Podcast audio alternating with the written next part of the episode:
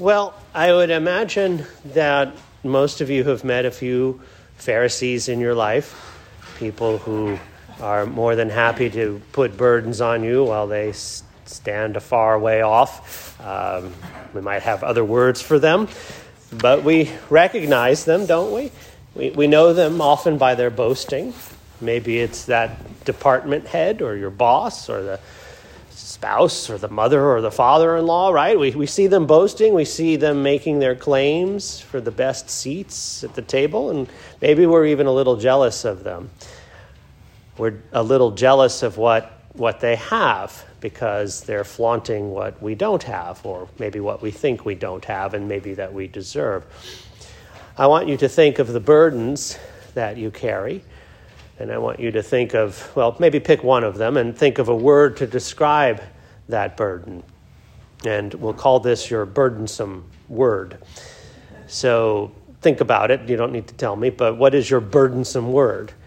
Maybe it's the word acceptance, or maybe it's the word success, or maybe, maybe it's the word loneliness, or two words here being needed, right? Maybe you feel defeated. Victim is a word that is often thrown around these days. What word would sum up your burden?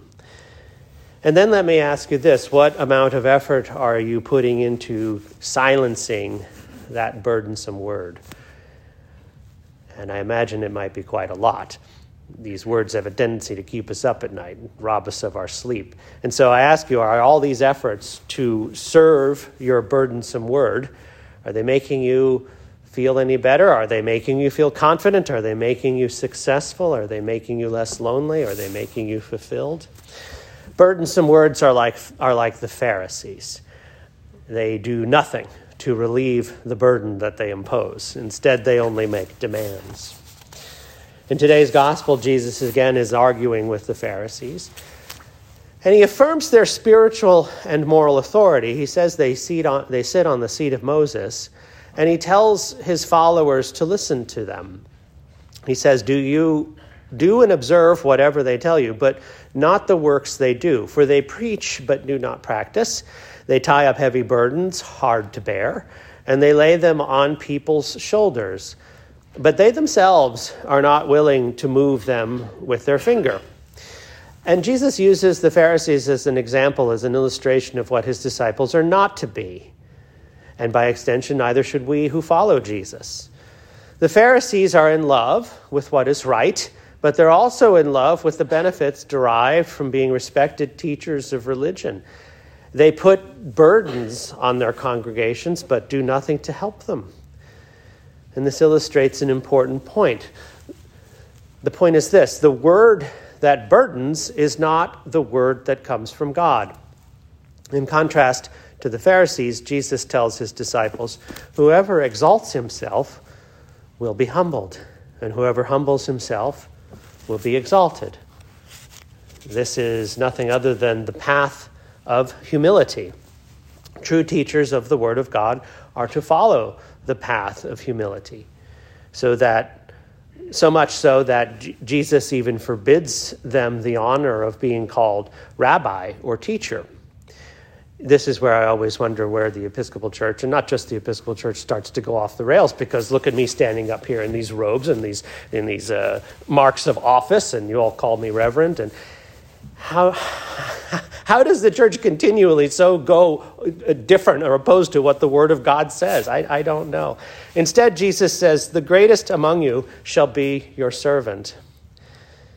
But we can't serve others if we're too busy being jealous of them if our burdensome words are always ringing in our ears, always reminding us of what we don't have? What if, instead of helping carry another's burden, which I think is what Jesus is asking us to do here, Paul as well, what if instead of helping others to carry their burdens, we're actually jealous of them, and so that's why we don't move a finger? You might say that you want that salary. You might say you want that body. You might say you want that promotion. But what if you can't bear the burden of it? Our burdensome words, our jealousy of other people's burdens, blinds us to God's work in us. Now, do you remember that fable, that Aesop fable about the dog with the bone? And he goes to the bridge and he looks over and he looks down into the water and he sees his reflection and he sees a dog there and he sees that dog is holding a bone. And this dog already has a bone in his mouth, but he wants the other bone. Actually, I do this all the time with my own dog. So, like, he'll, he'll be gnawing on his bone, and there's another bone there, and I'll pick it up and start gnawing on his bone. And then he'll go over and take the bone out of my mouth, and, and then I'll take the other bone. And he'll, he just doesn't want me to, ever have a bone. So, anyway, uh, I don't know why I, I, went on that digression, but I think it illustrates the point here. Um, the dog opens his mouth, and the bone falls into the water and both the image of the other dog and that bone vanishes. It's an illustration of covetousness, right? It prevents us from keeping what God has already given us. In this case, the dog loses the very bone he has and, and is left with nothing. So, Paul gives us a counterexample of this kind of covetousness, the kind of jealousy and envy that is often wrapped up in our burdensome words. In today's reading from 1 Thessalonians, he writes, We worked night and day that we might not be a burden to any of you while we proclaimed to you the gospel of God. In other words, and in contrast to the Pharisees, Paul didn't charge for his brand of religion. The gospel doesn't add to our burdens, it lightens them. The gospel doesn't give us more burdensome words, it gives us the word incarnate, Jesus Christ. And that's good news for Christian believers, and it's good news for the whole world. Paul writes again in 1 Thessalonians, we also thank God constantly for this, for this less this unburdensome word, right? This word that comes from God. We also thank God constantly for this, that when you received the word of God, which you heard from us, you accepted it not as the word of men, but as what it really is, the word of God, which is at work in you believers. That word tells us that Christ humbled himself to become a man, and that he was obedient even unto death. In today's gospel, we read that Jesus says, The greatest among you shall be your servant.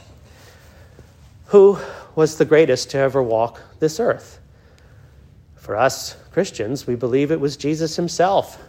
And the church, following her Lord, must also take the form of this humble servant the church must take the form of a community of humble service, not adding to one another's burdens out of jealousy, but helping them out of love and charity.